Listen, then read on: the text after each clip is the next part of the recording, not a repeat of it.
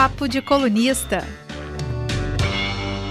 Bem-vindos a mais um Papo de Colunista. Mas hoje ó, você pode perceber que está faltando um elemento do Papo dos Colunistas. Vitor Vogas está com grandes problemas técnicos, porque está em casa, estamos cumprindo o distanciamento social, estamos todos de casa, eu, Beatriz Leonel e Vitor Vogas. Hoje a gente temos conosco o doutor Leonardo Goltara, especialista em emergências, trabalha em vários hospitais da, da Grande Vitória e também é professor de medicina intensiva e medicina de emergência. Semana passada, um relato dele sobre a, a dura rotina, a pesada rotina que ele e vários colegas estão vivendo, comoveu bastante nas redes sociais. Só ontem, no Espírito Santo, a gente teve 72 mortos, um número recorde nesse ano inteiro de pandemia. O número anterior era de junho do ano passado, que eram 59. É bem capaz que tenhamos um número também elevado durante esse programa mesmo, deve ser revelado os números da, de mortes das últimas 24 horas. E já passamos, já passamos chegando nos 300 mil no Brasil, 300, mais de 3 mil mortos por dia.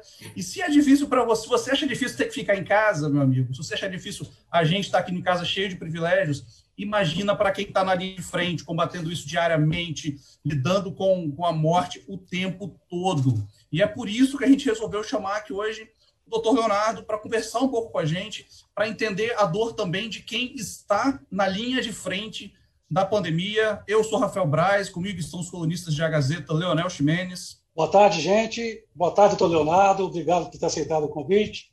E vamos aqui ouvir hoje um, certamente um relato dramático de como esses profissionais estão linha de frente da, do combate ao Covid, estão enfrentando a situação, com a situação que a gente jamais imaginava é, viver, e eu acho que hoje o nosso papo político vai ser muito importante para esse lado mais humano da, dessa tragédia toda. Nós vamos ouvir um depoimento de uma pessoa que está ali vivendo o dia a dia dessa tragédia.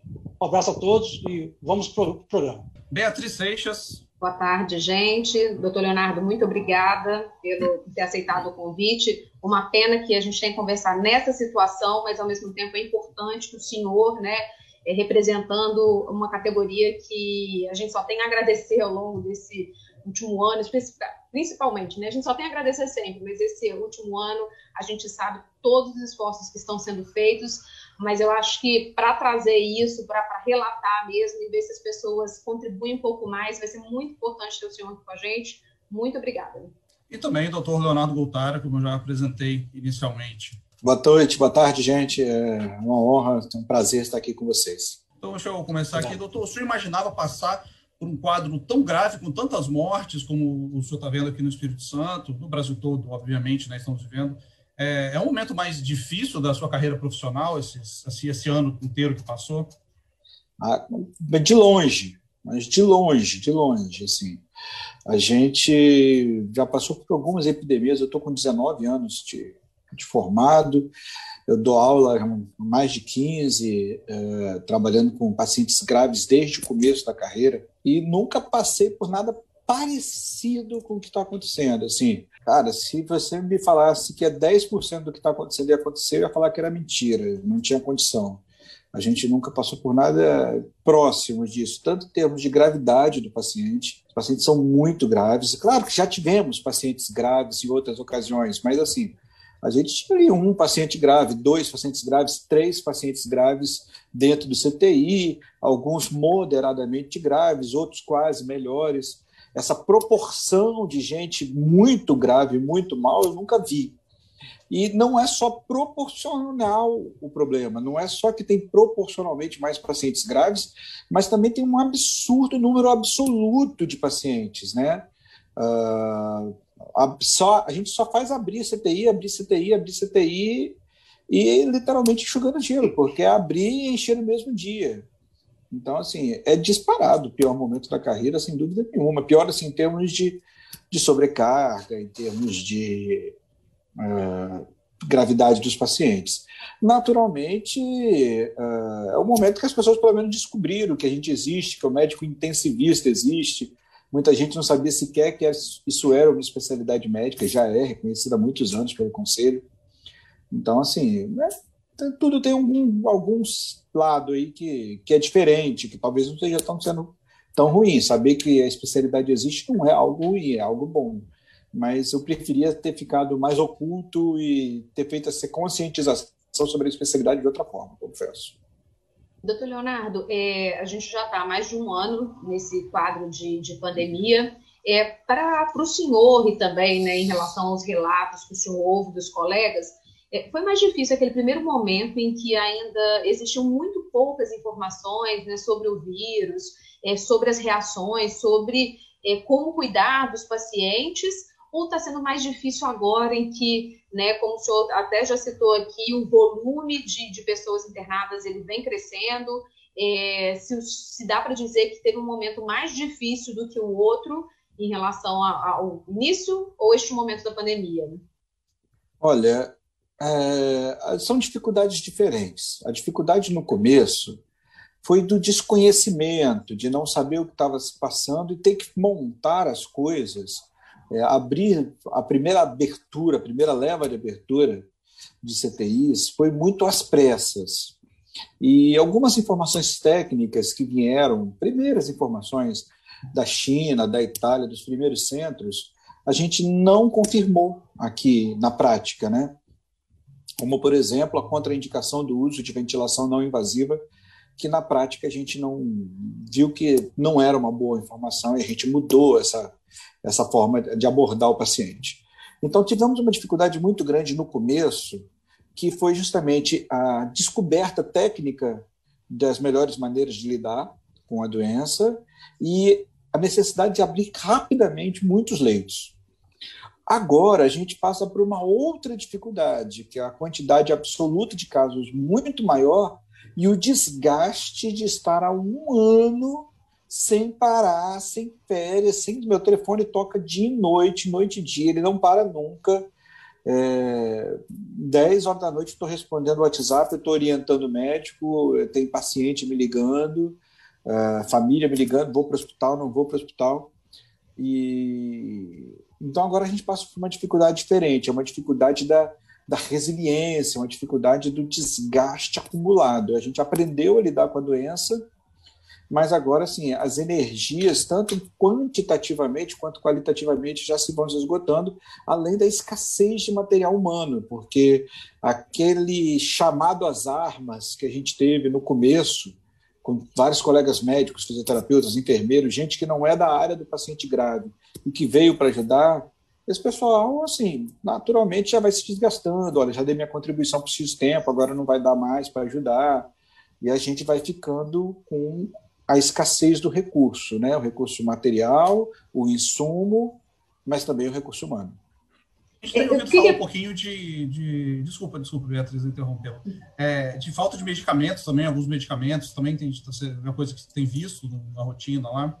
Sim, a gente tem tido notícias de diversos hospitais, diversas unidades de pronto atendimento, pronto socorros, com falta de medicamento ou com escassez de medicamentos. É, as faltas têm sido ainda é, pontuais e, e, variam de conforme cada cada local, porque cada hospital tem o seu estoque, né? A gente o hospital não, ele compra para uma semana, para 15 dias, para um mês. Então, conforme cada hospital, cada instituição, o que tem e o que está mais, o que tem a menos, vai, vai variando. Mas, sim, já há diversas notícias de falta de medicamento, de uso de medicamentos é, alternativos que se fossem os melhores, alternativos não seriam, né?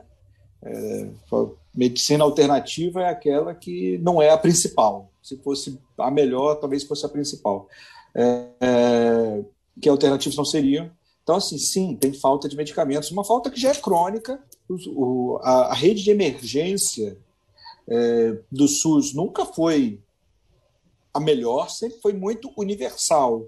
A rede de emergência do SUS sempre atendeu a todo mundo que procurou por ela, mas ela sempre foi qualitativamente complexa, complicada, com gente nos corredores, com né, dificuldade de insumo, é, aparelhos antigos, e isso continua e só foi agravado agora. Então, assim, falta de insumo tem tanto insumos de medicamentos quanto de material, e o insumo humano, que, na minha opinião, é o mais preocupante de todos, porque o medicamento material você importa. Agora, como é que você vai fazer? Você não faz um médico em seis meses, em um ano, você não faz um fisioterapeuta, não faz um enfermeiro. Até aproveitando esse gancho que o senhor citou, hoje teve até uma, uma nota que foi divulgada dizendo que, na verdade, não estão faltando médicos, né? Porque houve é, matérias é, falando que sim, essa é uma preocupação, mas a gente é, viu uma nota ser emitida. É, eu não tenho aqui agora o nome exatamente da, da entidade que enviou, se alguns colegas tiver. Eu acho que foi a cooperativa de, dos médicos intensivistas, não, Bia?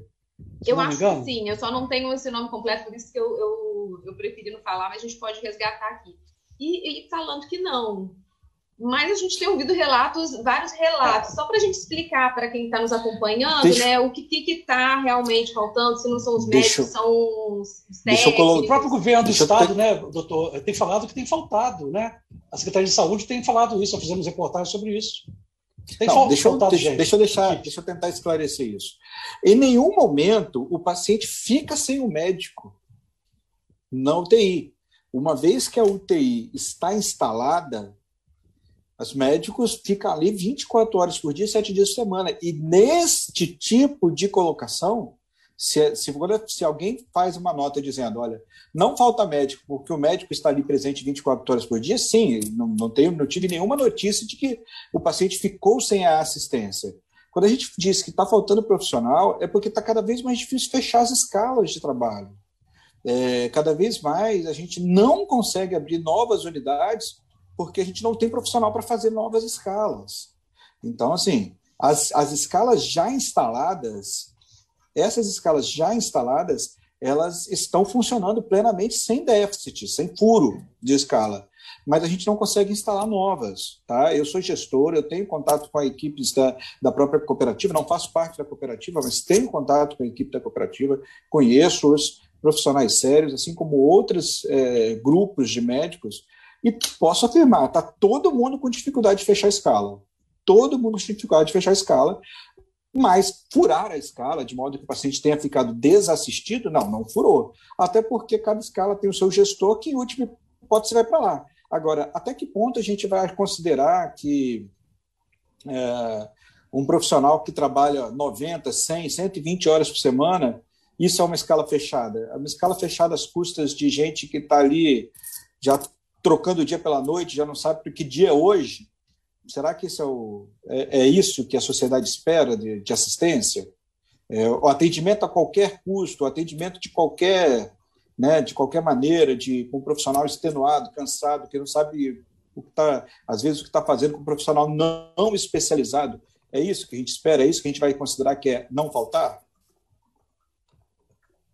É, até, até pegando esse gancho, doutor, é, tinha uma outra pergunta que estava mais para frente, mas eu vou trazê-la para agora, é, sobre esse trabalho extenuante mesmo que os profissionais da saúde, médicos, enfermeiros, técnicos, estão né, é, sujeitos.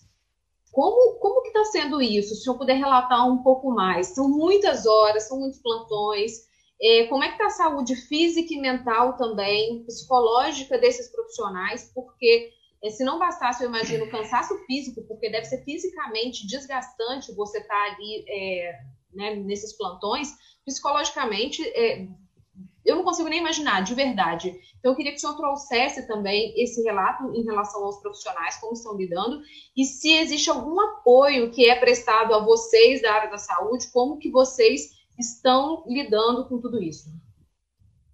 Bom, é, o cansaço físico, propriamente dito, passa por isso que eu estava falando. É, uma carga horária normal de um trabalhador normal é de 40, 44 horas. É assim que está regido na CLT, por exemplo. Eu desconheço alguém que seja da especialidade da intensiva ou da emergência, das especialidades que estão mais na linha de frente, literalmente a linha de frente no Covid, que esteja trabalhando menos de 60, 70, 80 horas. Assim, 60 horas para um médico trabalhando no momento é fichinha.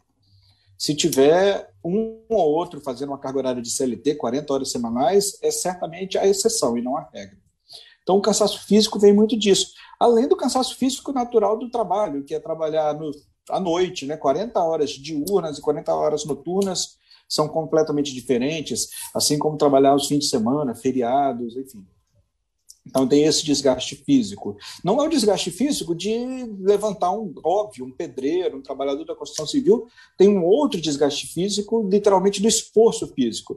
Não, nosso trabalho não é exatamente de esforço físico, mas de estar tantas horas acordado, fora de casa, etc. Em pé, o né, também. Exato. O, o, acompanhamento psicológico é, é realmente assim, na maior parte das instituições, não há. Ou quando há, é, eu sou casado com uma psicóloga, faço terapia, então quando há, a gente busca acompanhamento psicológico, assim, cada um realmente busca com as suas próprias forças no âmbito particular. E ainda tem o risco biológico, né? Assim, agora, recentemente, nós fomos vacinados, os profissionais da linha de frente, mas durante meses e meses nós trabalhamos expostos à Covid, pegando Covid. Grande parte da equipe que eu coordeno adoeceu, pegou Covid. E, e esse é mais um fator de desgaste físico. Imagina, o profissional te liga e fala: estou com Covid, não posso trabalhar. E o meu plantão é daqui a duas horas. E aí você tem que sair correndo para cobrir o camarada, porque não vai deixar o, o paciente desassistido. Então, tem esse desgaste físico, psicológico, biológico, até mesmo o desgaste do, do tempo sem férias, sem feriados, sem nada. Né? É, profissões ditas regulares, quando vem o feriado, ah, beleza, feriadão, vamos ficar em casa. Feriadão para a gente não significa nada, a gente está 24 horas por dia, 7 dias por semana direto. O desgaste é enorme. Na semana passada, um relato que o senhor postou no, no seu conta no Instagram, doutor, tinha, é, tinha um caso que é muito forte, né, de um, de uma criança de 14 anos, que não era relacionada à Covid, né? era, era tentativa tentou se enforcar, mas é, tem, teve algum outro caso que te marcou muito, ou esses realmente foram os que mais machucou, assim, que te fizeram, foi a gota d'água que transbordou para você querer, preciso desabafar, e naquele momento a rede social serve como um desabafo, né? Olha, é, tem, tem alguns casos que marcam muito, tanto quando dão certo, pacientes muito graves. Eu tive um paciente, testemunho de Jeová, que ficou internado comigo, é, 100% do pulmão tomado. 100%. O pulmão, a tomografia dele não tinha nenhuma área de pulmão. E esse paciente saiu, saiu bem, ele saiu andando com as próprias pernas. Ele não, não teve nem plaquinha de eu vencer a Covid na cadeira de roda, ele saiu andando com as próprias pernas. E a equipe ficou todo mundo ficou muito feliz e até mesmo muito surpreso, porque o prognóstico é muito ruim nessas situações. É, outros casos marcantes que a gente teve são casos, às vezes, de famílias que ficam internadas no mesmo CTI, marido e mulher, irmão com irmã. É, recentemente, agora estou com duas irmãs internadas, praticamente lado a lado, praticamente em, em quartos quase que vizinhos.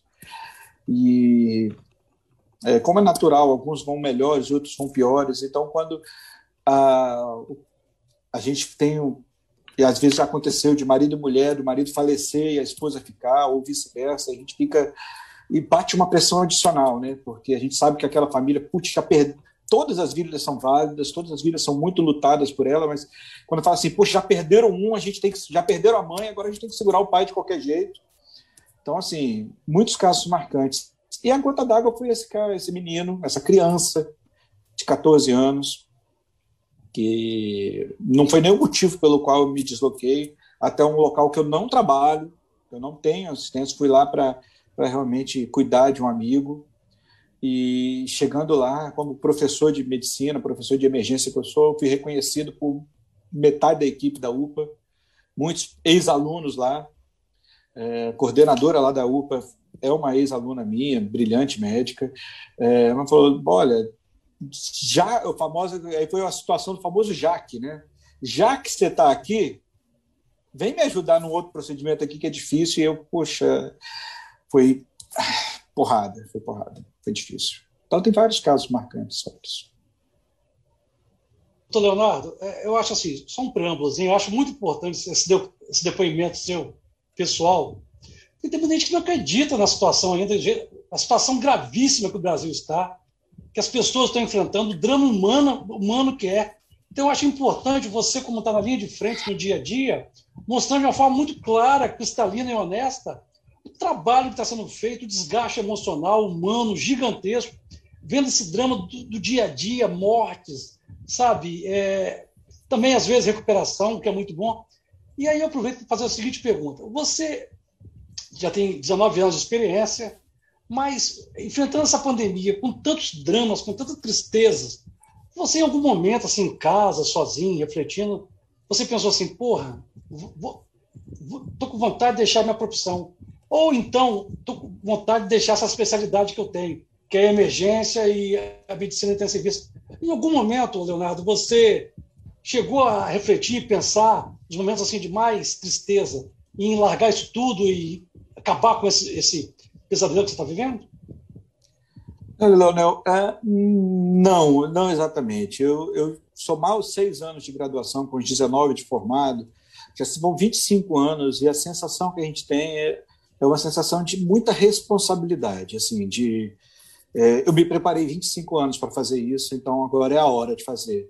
Eu estudei na Federal, então, de certa forma, o meu, o meu estudo foi, foi financiado pela sociedade e é minha hora de devolver.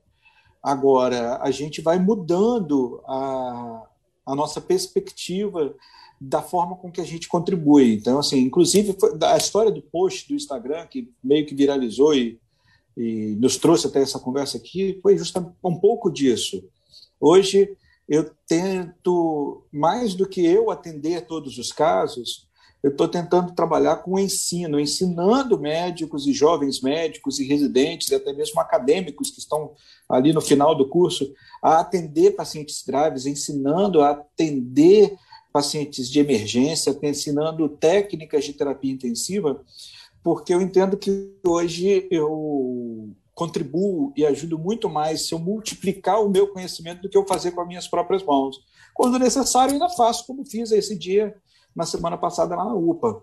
Mas, não, eu não pensei em chegar a trocar de especialidade, mas eu estou tentando trocar de papel ali dentro e de, mais do que ser o prestador direto da assistência ao paciente, de treinar, de multiplicar o, o pouco de conhecimento que eu tenho, ou tanto de conhecimento que eu tenho, não sei.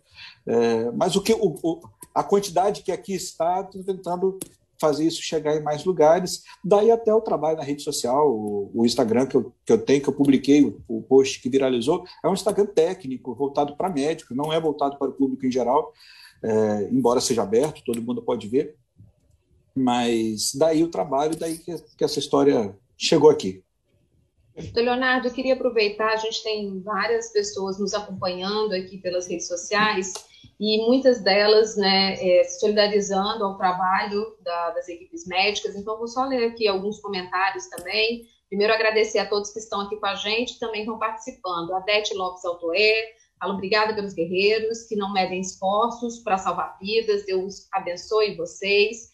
Tem a Zilda também, falando que Deus ilumine os médicos, né, que estão 24 horas aí se dedicando. É, a Eliane Grifo aproveita para dizer né, que os profissionais técnicos de enfermagem que estão na linha de frente vêm sofrendo com cansaço físico, mental, mal remunerado. Então, é um desabafo também de um profissional que, que relata o que o doutor Leonardo está trazendo aqui para a gente também. A Maria da Penha falando que é desumana a carga horária, esse cansaço físico, emocional, mental. E a Cláudia é, Patrícia, que fala que é muito triste a situação que chegamos, porque né, em função do negacionismo que, que vem né, sendo parte, um negacionismo irresponsável, ela chama, e imaginar que mesmo agora ainda tem gente achando, chamando o vírus de, de comunista, né, e não acreditando que o, o vírus realmente está aí, está matando as pessoas. Então, é, agradeço a participação de vocês aqui, e realmente, doutor Leonardo, é, é, acontece nesse negacionismo também, a gente tem, tem visto ele bem, bem presente, né, infelizmente. Esse talvez seja a, a, a cena mais triste disso tudo: o negacionismo por ingenuidade e mesmo o negacionismo de má fé. Assim, a sensação que a gente está enxugando gelo. Que eu tô, fui chamar, sabe? Eu, eu dizia agora há pouco, tem 25 anos que eu estou sendo treinado para isso, então vamos para a missão. Eu quero ir para a missão.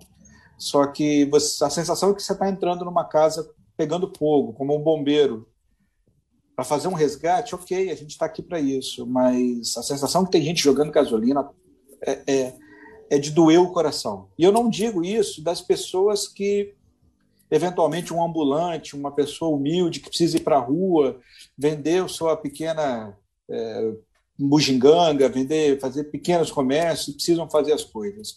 É, isso deveria ter uma rede de proteção social, não tem adequada, tem é pouco, mas isso a gente até entende. Agora, quando a gente vê festa clandestina, quando a gente vê calçadão lotado, quando a gente vê uh, praia lotada, quando eu vejo aglomerações em templos e igrejas, coisas que perfeitamente poderiam ser substituídas ou deixadas de lado, isso dói. dói. O que.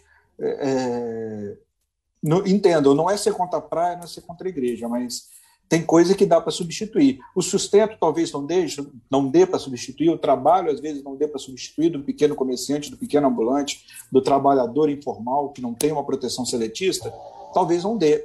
Tudo bem, a gente entende. Agora, praia e calçadão e festa é, é, é, é revoltante. Para mim é revoltante. Me, me, machuca. Me machuca. Doutor Leonardo, é, você convive diariamente num ambiente de alto risco de infecção, né? É, relatou aqui para nós, na, na, reportagem que eu fiz com você na segunda-feira, você pegou Covid no ano passado, a sua família também. Eu queria saber de você, como é que foi essa experiência? Vamos dizer assim, você do outro lado do balcão, né? Aí, como já infectado, né? Você teve medo, temeu pela sua vida, pela sua saúde? Você tem medo, por exemplo, de novamente ser reinfectado, agora que tem essas variantes essas mutações do vírus da Covid? Você tem temor que seja reinfectado? Como é que, como é que o médico lida sendo ele a vítima da, do vírus? Leonel, quem tem bom senso tem medo. É... Então, assim, quando eu tive Covid, eu tive medo. Quando minha família teve Covid, eu tive medo. Eu já peguei, minha esposa já pegou, minha filha pegou. É... Tive medo, sim mas fui acompanhado por colegas médicos que me ajudaram muito, que me tranquilizaram. Tentei ser um paciente mais obediente possível. Você e... chegou a ser internado, Leonardo? Não, não cheguei a ser não. internado, eu fiquei, mas eu fiquei mal, eu não fiquei bem, não. Eu fiquei ali no, no limite do que a gente considera que dá para aguentar em casa, né? Uh, mas acompanhando, uh, mas tive medo, tive pneumonia, fiz tomografia, minha o Covid não ficou só uma doença da via respiratória superior, não foi uma gripezinha, não é uma gripezinha, não foi, não foi mesmo uma gripezinha. Quem fala que, que, que é uma gripezinha assim é, é, é, é ofensivo, é ofensivo para quem teve, é ofensivo para quem é, está, para quem teve algum parente na UTI, mas passou, passou. E assim, e tomei um remédio milagroso chamado tipirona e Tilenol, que é o que resolve só, só o que foi necessário. Só para dar uma melhorada em relação um a uma mesmo, nova, né? Em relação ao temor de uma nova infecção, com essas variantes que, vem, que estão chegando aí, como é que é isso? Existe, mas assim, da mesma forma que um jornalista faz uma reportagem, mesmo em cenários de perigosos e faz parte do trabalho, é, o temor de infecção existe. A gente vai usar os equipamentos de proteção individual. Eu estou vacinado, é, minha família ainda não se vacinou, mas eu estou vacinado. Cada um esperando a sua vez. Ou já as duas? Tomei duas, tomei duas doses da Coronavac. É, o temor existe, mas a gente, assim, faz parte do risco, é, é parte do jogo. Tá tudo bem quando eles pedem para um bombeiro entrar numa casa em chamas, tá tudo bem entrar na casa em chamas. Tá tudo bem eu ir para a linha de frente, usando meu EPI com a minha vacina, tá tudo bem. Existe um risco, mas eu vou. Isso não tem, isso não paralisa a gente, está de boa. Agora, o pessoal jogando gasolina no incêndio, isso não, isso dói. Aproveitando esse gancho do senhor, o senhor já falou um pouco sobre negacionismo, mas eu queria saber como é quando é, algumas decisões ou algumas posturas tomadas às vezes por colegas, né, por pessoas da saúde que estudaram, que têm um conhecimento técnico gigantesco, que são pessoas que deveriam estar ali para ajudar. E a gente vê, não é a maioria, realmente assim, não não é, mas a gente vê casos e eles são barulhentos, de pessoas que não não estão seguindo exatamente o que a ciência sugere. Como o senhor vê, assim, né, ver colegas atuando dessa forma, e eu imagino que o senhor tenha passado por isso em algum momento. Nessa hora eu descubro, e, e esse foi um dos motivos pelos quais eu estava falando sobre esse trabalho de educação que eu estou fazendo nas redes. Eu já dou aula há muito tempo, mas sempre no mundo fixo, ali ligado diretamente dentro da sala de aula. Agora eu estou levando isso para as redes. É, é, a sensação de que nós fizemos um trabalho errado. A gente deveria ter feito melhor educação científica e, infelizmente, ela não aconteceu. É, a grande maioria que vem fazendo esse negacionismo, vem falando de remédios que não funcionam, é, na minha opinião, é fruto de uma má formação científica e técnica, ou de uma formação que não entende, não sabe, não é culpa deles. As instituições que os formaram não propiciaram que isso acontecesse. O acha, desculpa é... te interromper, mas o senhor não acha que tem um viés aí político na história, não só a questão de formação científica, mas o lado político entrando? Ideológico? Eu acho que o lado político, quando a gente fala de médicos e profissionais de saúde, é, claro, existe, mas eu acho que ele é menor. É, ele é menor, porque eu me nego a acreditar que médicos é, sejam estejam pregando coisas que eles sabidamente saibam, né, que eles de coração saibam que não funcionam em nome de uma política. Se, porque aí quando uma pessoa que fala que algo que sabidamente não funciona em nome de política, isso, para mim, é falta de caráter, e aí eu ainda prefiro ser um ingênuo e acreditar que os meus colegas têm o seu caráter. Todos eles estão. Quem está falando as coisas que não são respaldadas pela ciência acreditam de coração que estão falando certo. Então, eu prefiro acreditar na tese que, na grande maioria, é, seja má formação técnico-científica vítimas de má formação técnica científica do que pessoas que intencionalmente estejam falando algo que não funciona por falta de caráter. Ser médico não é sinônimo de ser grande caráter, como ser jornalista, como ser político, como ser advogado, etc. Tal. Tem os mau caráteres dentro da medicina também, mas eu realmente quero acreditar que a maioria é boa. A maioria, é, agora, mesmo da maioria boa, tem os que equivocadamente acreditam de coração que estão falando a coisa certa quando não estão. Doutor, só para a gente esclarecer aqui para os nossos galera que está acompanhando, o senhor falou que tomou dipirona e paracetamol, é, são, são, remédios para aliviar os sintomas físicos, né? Do, do... É, são é resolver. É, porque já tem gente falando. Tem gente achando que vai resolver. tem gente falando, ah, é anti-Covid. Não, não. É. não, era simplesmente para controlar minha febre, tá? Só para deixar bem claro. É, não existe tratamento para, específico para o Covid nas fases leves e moderadas. E se você está em casa, você tem um quadro leve ou moderado. leve ou moderado, não, leve. Os moderados a grave necessariamente são internados. Então, eu tive um quadro, foi no limite do leve, mas não foi grave. Então, eu tomei remédio, tipirona e tiranol, só para deixar bem claro que era só para controlar a minha febre. É, vamos deixar isso claro que as pessoas aqui, esse, esse, esse assunto já desperta uma paixão nos nossos comentários aqui, que até já, já, já vieram alguns comentários, eu preferi deixar isso bem claro aqui. É, doutor, existe alguma. Como é que a, a, comunicação de, de vocês se coordenam equipes, de médicos e tudo, com o poder público? Tem uma comunicação direta com o secretário, com o doutor Nésio, com, com pessoas da administração? Por exemplo, antes de uma, de, um, de, um, de, uma, de uma quarentena, como estamos vivendo agora, mais ou menos, que a praia está lotada aqui perto de casa. É, antes disso, vocês são informados? São, existe uma consulta? Como é que funciona esse, essa, essa, essa comunicação mesmo, essa linha entre linha de frente e, e poder público? Um, a comunicação entre a linha de frente e o poder público está, no momento, sendo intermediada pelos gestores hospitalares. Então, assim, uh, o secretário, a Secretaria de Saúde, até onde eu saiba, né? posso estar equivocado, mas falo pelo, por mim, pelo grupo, pelo um pedaço de grupo de intensivistas que eu represento, não tem tratado diretamente com os intensivistas e com os emergencistas, mas sim com os gestores hospitalares dos grandes grupos hospitalares que aqui tem no estado e da e mesmo os grupos de emergência. É, os médicos diretamente eu tenho são esses gestores muitas vezes são médicos, mas são gestores, são os diretores de hospital, são os diretores de plano de saúde, são os diretores de emergências de UPAs que têm tratado diretamente com, o, com a Secretaria de Saúde, até onde eu tenho conhecimento. Leonardo, o governo do estado instituiu recentemente uma quarentena de 14 dias, né? E como toda quarentena, suscita muita polêmica. Tem gente que acha que é insuficiente, tem gente que reclama que, é, uma, que é, é como se fosse uma ditadura, né? Ou seja, há opiniões as, as mais diversas. É, na sua opinião, a quarentena do jeito que foi instituída pelo governo do estado, ela é satisfatória, ela é adequada para enfrentar este momento da pandemia com essas variações?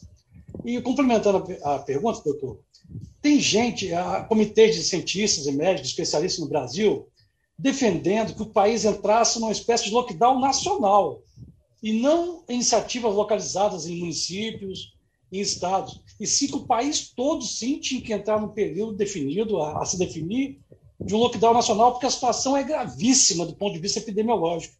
Na sua opinião, eu gostaria de saber o seguinte: o senhor acha que essa quarentena do governo do Estado é adequada? E o senhor também defende uma, um lockdown nacional, o país todo participando de uma forma uníssona, junto? Vamos lá. É, só existem duas coisas, por enquanto, que podem ajudar a minimizar a pandemia, que é vacinação e restrições é, de isolamento social, do qual a quarentena e o lockdown são uma medida. Eu sou contra a quarentena, eu sou contra o lockdown, eu sou a favor da vacinação, tem que vacinar todo mundo. Ah, o lockdown e a quarentena são, são medidas que têm muitos efeitos colaterais, não só os econômicos, muito propagados pelo governo federal, mas também é, emocionais. São famílias que se separam, são crianças que não têm a socialização na escola, são vários problemas. Agora, uma vez que a gente não tem vacinação em massa, só sobrou essa opção. Então, é, ser a favor da quarentena, eu acho que ninguém é a favor da quarentena, ninguém é a favor do lockdown. Agora, a gente. Eu costumo falar sobre doença. A única coisa pior do que ir para o hospital é não ter o hospital para ir. Então, pior do que ir para a quarentena é a gente continuar com essa epidemia morrendo gente à torta e à direito, tendo vaga de UTI assim contada, o leito não esfria. Sai um, já entra outro. Então, assim, eu adoraria não precisar fazer quarentena. Adoraria que não precisássemos fazer lockdown. No momento, enquanto a gente não tem ainda uma vacinação em massa, eu entendo que ela é necessária. Em nível nacional, pacotão, eu acho que não. Eu acho que não, porque a realidade de, do interior do Mato Grosso certamente é muito diferente da realidade aqui de Vitória Capital. A realidade de uma de São Paulo, metrópole, certamente vai ser diferente do interior do Pernambuco. Então, assim, eu acho que as medidas têm que ser regionalizadas. Para não fugir da pergunta, deixar claro a resposta, é, eu sou o primeiro a dizer que a gente tem que evitar quarentenas, evitar lockdown, se a gente tiver uma população imunizada. Agora, enquanto a população não está imunizada, e não havendo remédio que evite que você se contamine pelo Covid, a quarentena é necessária. É, uma, é o remédio amargo. Estou doido para ser o primeiro a vir na imprensa e falar: nos livramos do remédio amargo, chega de remédio amargo. Mas, no momento, a gente tem a opção do remédio amargo ou da doença. Ó, remédio amargo é amargo? É, mas a doença é pior. O que é pior que o remédio amargo? Uma doença. O que é pior do que ir para o hospital? Não ir para o hospital. O que é pior do que precisar do médico? É não ter o médico quando você precisa dele. Perfeito. É, não foi divulgado dessa vez ainda o chamado nível de isolamento social. A gente não tem esse número ainda dessa vez. Como está a adesão da população a essas medidas de restrição que o governo do Estado decretou. Mas, a, pelas entrevistas do próprio governador, do secretário de Saúde, há ainda uma insatisfação. Eles acham, eles estão exortando as pessoas a participar, a aderir mais a, a esse isolamento, a essa quarentena. A gente vê calçadão cheio, muita coisa ainda mal resolvida. Eu queria perguntar ao senhor o seguinte: se essa quarentena não tiver um nível de adesão esperado, a gente corre o risco dela ser prorrogada ou ainda a gente está correndo o risco de novas quarentenas no futuro, já que, como o senhor falou, vacinação é muito importante, mas o ritmo está muito lento, ainda tem muito pouca vacina, ainda muita confusão em relação a isso. Nós corremos risco, doutor, de ter uma quarentena prorrogada ou de ter novas quarentenas no Espírito Santo? Eu imagino que sim. Eu imagino que sim. Eu imagino que a gente vai estar passando por essa segunda onda agora, que ela vai diminuir. Daqui a previsão que essa segunda onda diminua é daqui a quatro ou seis semanas, um mês ou um mês e meio ainda. Então eu imagino que sim, que exista enquanto não houver uma vacinação em massa. É... E o que é vacinação em massa? É pegar todo mundo que tem mais do que 25, 30 anos e vacinar todo mundo. Eu acho que a quarentena é um remédio amargo, amarguíssimo, odeio recomendar ela, mas no momento eu prefiro o remédio amargo do que ficar doente. Então eu acho que sim, a gente precisa aderir. Eu, como profissional de saúde, eu fui um dos poucos que teve a chancela oficial da sociedade, vamos dizer assim, para continuar me locomovendo o tempo todo. Não conheço os números atuais, né? certamente há formas mais eficientes do que a minha mera impressão de saber se o pessoal está obedecendo ou não está obedecendo, mas na minha impressão subjetiva é que as primeiras quarentenas, as primeiras vezes que houve medidas de restrição social, a nossa sociedade, a nossa comunidade aderiu muito mais do que agora. Deixa eu emendar aqui mais uma. Muitos comentários voltando ao assunto dos remédios. Esse assunto é sempre um grande, um grande fomentador de comentários. Tem gente falando que ah, meus pais estão se tratados com tratamento, estão se tratando tratamento precoce e não estão, não estão doentes. Eu também eu estou tomando água todo dia e não estou doente, né? Mesma coisa. E, e, e tem alguns relatos. Mas olha, tem que ter cuidado, Rafael, só te interromper, porque existem alguns fake news é, falando que tomar água de 15 em 15 minutos ajuda. E tô falando isso porque, assim, recebi de pessoas da família me perguntando, mas aí, felizmente, uma pessoa me perguntando: isso aqui faz algum sentido, né? Antes de repassar. Então, é, gente, a gente está fazendo uma piada aqui de mau gosto, inclusive, porque qualquer coisa de Covid é de mau gosto, mas nós estamos. É, tomar água, tomar café todos os dias, não é porque você está tomando um medicamento precoce né, de tratamento precoce, que você está bem só por causa disso. Então, assim, o doutor está aqui para explicar até melhor para a gente. Desculpa. Até porque não existe o tratamento precoce para, para a Covid-19. E a gente tem visto relatos, do, do, do, só queria completar, de gente, é, eu já não sei é, quão reais são também, de, de problemas de, de, de causados pelos remédios ditos do tratamento precoce, né? É, eu sempre eu conto, eu conto esse relato, eu, eu, tenho uma doença autoimune e eu tomava hidroxicloroquina antes, bem antes da, da, da pandemia e me fez um mal danado quando eu comecei a tomar o remédio. Isso há três anos.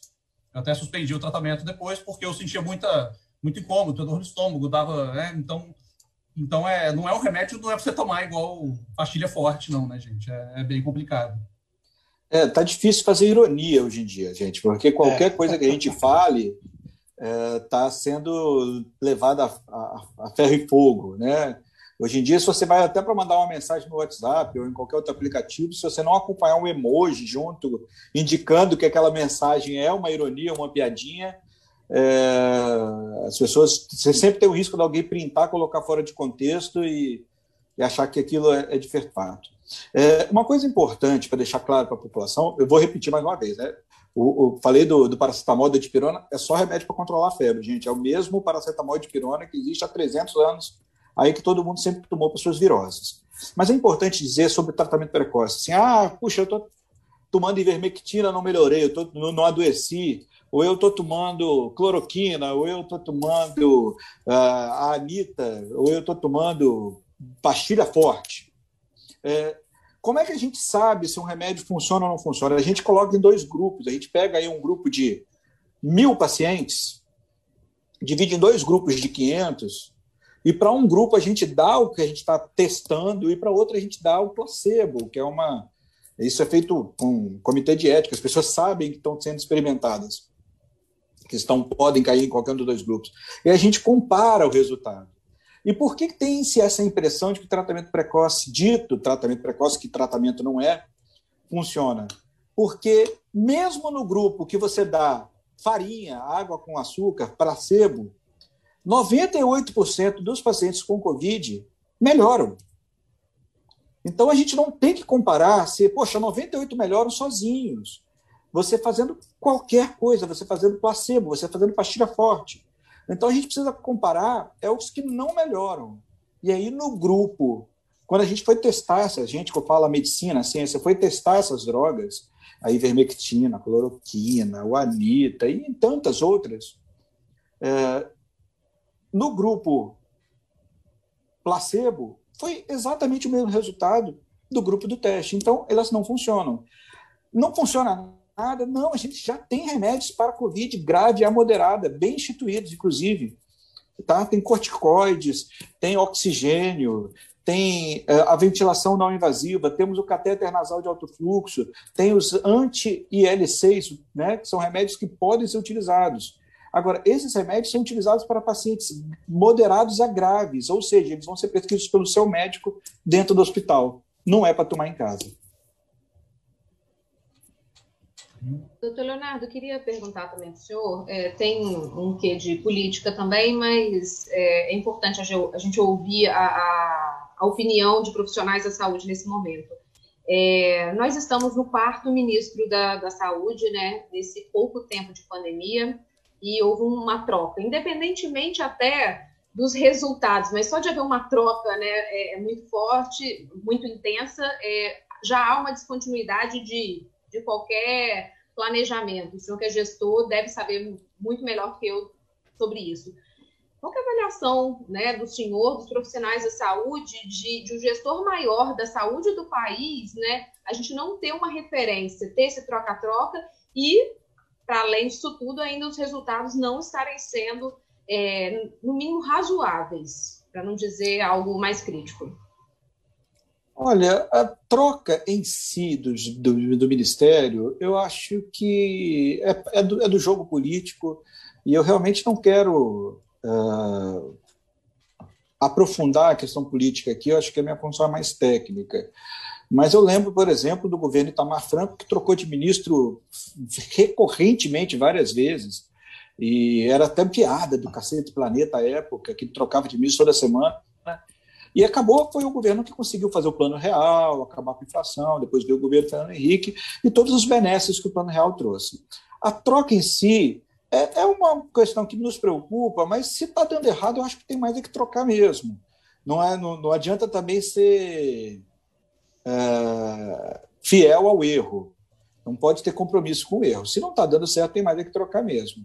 É, o novo ministro tomou posse, mas não tomou posse ainda. Parece estar uma coisa que vai não vai ali entre o Pazuello e o Queiroga. É, faço votos que o Queiroga, Marcelo Queiroga, novo ministro, consiga dar um rumo na pandemia, porque realmente nesse, nessa gestão do, do general Pazuello, a gente pareceu muito perdido, vacinação atrasada, é, negacionismo vindo do próprio ministro.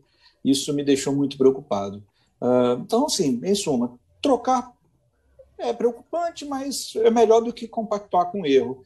Agora, esperamos que os novos gestores que estão tomando posse sejam técnicos e não políticos, somente políticos. De forma geral, quais são os erros que o senhor considera, assim, é, e aí pensando em sociedade, pensando em gestores, é, que os maiores erros que nós cometemos ao longo desse período? Olha, investir em cloroquina e produzir milhões e milhões de unidades de cloroquina certamente foi um erro. Não, não ter usado esse mesmo parque industrial para produzir o chamado kit intubação, que tem sido um grande problema agora, os anestésicos, os sedativos e bloqueadores neuromusculares, foi um erro. Esse mesmo kit, esse mesmo parque industrial, poderia ter sido revertido para fazer isso. Uh, então, a indústria farmacêutica, a força do governo junto à farmácia, é, foi usada, na minha opinião, de forma errada. É, não tivemos uma só campanha do governo federal sobre medidas de proteção, de prevenção a Covid. Eu acho que esse também foi um erro. É, inclusive, tivemos falas, não, uma, não foram campanhas formais, mas foram falas negacionistas, como a história da gripezinha, que foi um pronunciamento do presidente, eu acho que isso foi ruim, a história do histórico de atleta, que realmente não condiz com a verdade. E os exemplos ah, também, né, doutor? Sem uso de máscara, aglomeração. Exato. Mas talvez o pior de todos os erros tenha sido o negacionismo em relação à vacina. O governo federal parece que realmente entrou na fila da vacina obrigado e atrasado, e isso é uma pena. Isso é uma pena. A gente poderia, a gente tem 38 mil postos de saúde no Brasil. Então, quando a gente fala aí que o nosso potencial de vacinação, sem, sem forçar a barra, é de 1 milhão a 1 milhão e 500 mil vacinas por dia. Então, quando a gente fala que a gente está vacinando 500, 200, 300 mil, a gente está aí muito aquém do, do, do esperado. A última vez que eu fiz a conta, é, sobre o ritmo de vacinação e a necessidade de pessoas que precisam ser vacinadas, a conclusão é que a gente ia levar três anos para vacinar todo mundo. Isso é preocupante. O... Doutor, só para a gente tentar encerrar aqui antes, fazer uma pergunta até meio, meio pessoal, como é que fica a, a sua vida pessoal mesmo, né? Você você, tem, você é, você é casado, você tem uma filha, como mesclar o peso dessa da, da rotina de trabalho, as horas dessa rotina de trabalho, né? Aí eu acredito que não seja só o caso do senhor, é o caso de milhares de médicos do Brasil todo, e técnicos de enfermagem, todo mundo está ali. Como fica essa vida pessoal mesmo? É, é bem complicado lidar com isso? Chegar em casa e tirar um pouco desse peso? Como é que funciona?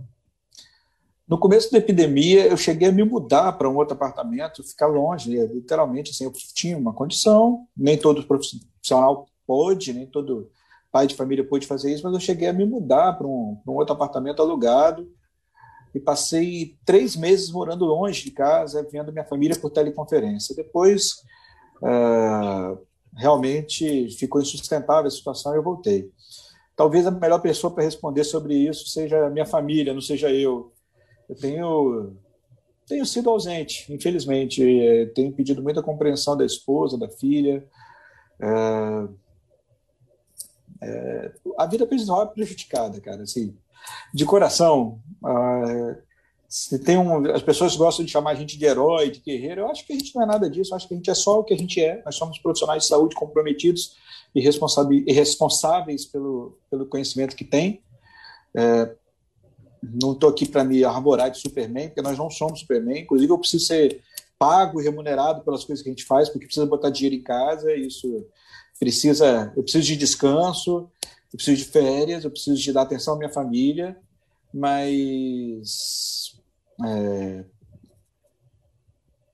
a vida pessoal é, é, é, ela, ela sofre, ela sofre. É. As coisas, a família possa dar um depoimento melhor, mas é, tem os guerreiros ocultos aí, né? Que, que, são os que convivem com a gente que a gente não consegue dar atenção direito. Eu acho importante esse relato, doutor, porque a gente ouve muita coisa, a gente está nas ruas, está aglomerando, está fazendo festa, tipo, ah, manter a cabeça em dia e a saúde mental, né? Mas a saúde mental deles está sendo ao custo da saúde mental de outras, não só mental, né? Saúde física de milhões, milhares de pessoas também. Então a gente. Pois é. é.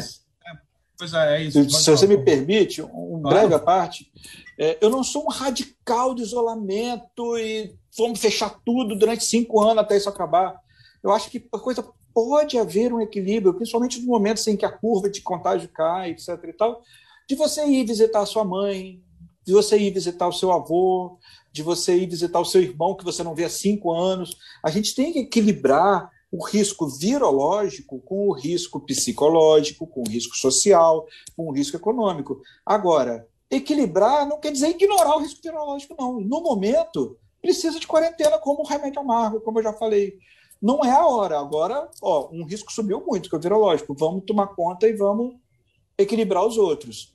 Quando as coisas melhorarem, vamos equilibrar os outros. Agora, equilibrar os outros é visitar um parente que você não vê há muito tempo. Não é fazer festa clandestina, porra.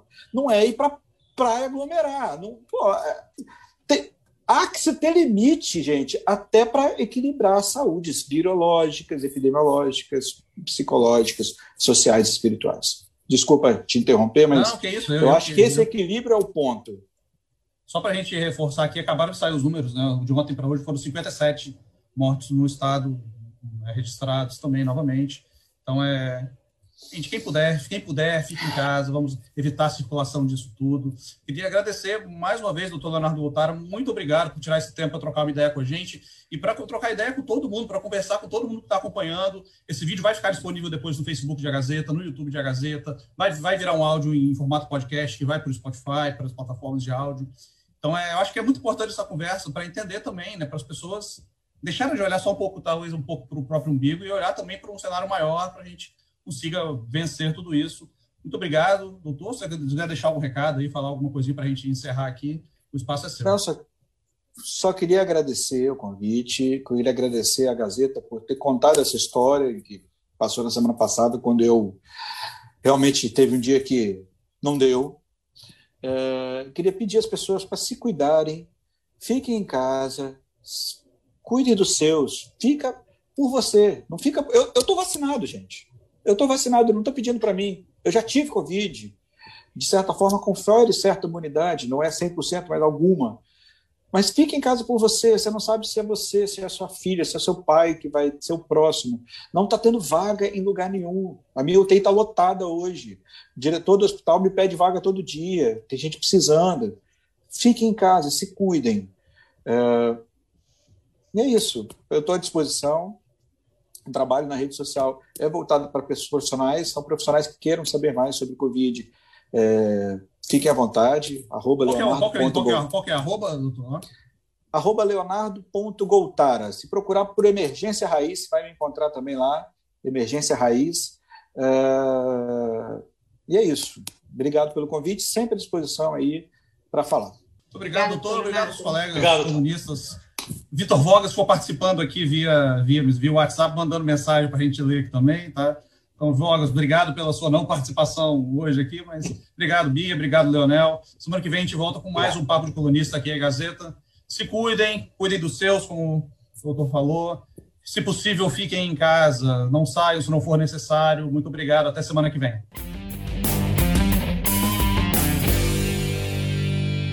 Na próxima semana tem mais Papo de Colunista em agazeta.com.br e nas principais plataformas digitais. Trabalhos técnicos Farley Sil. Sonoplastia Leandro Rodrigues. Edição Gabriela Martins e Vanessa Escardo.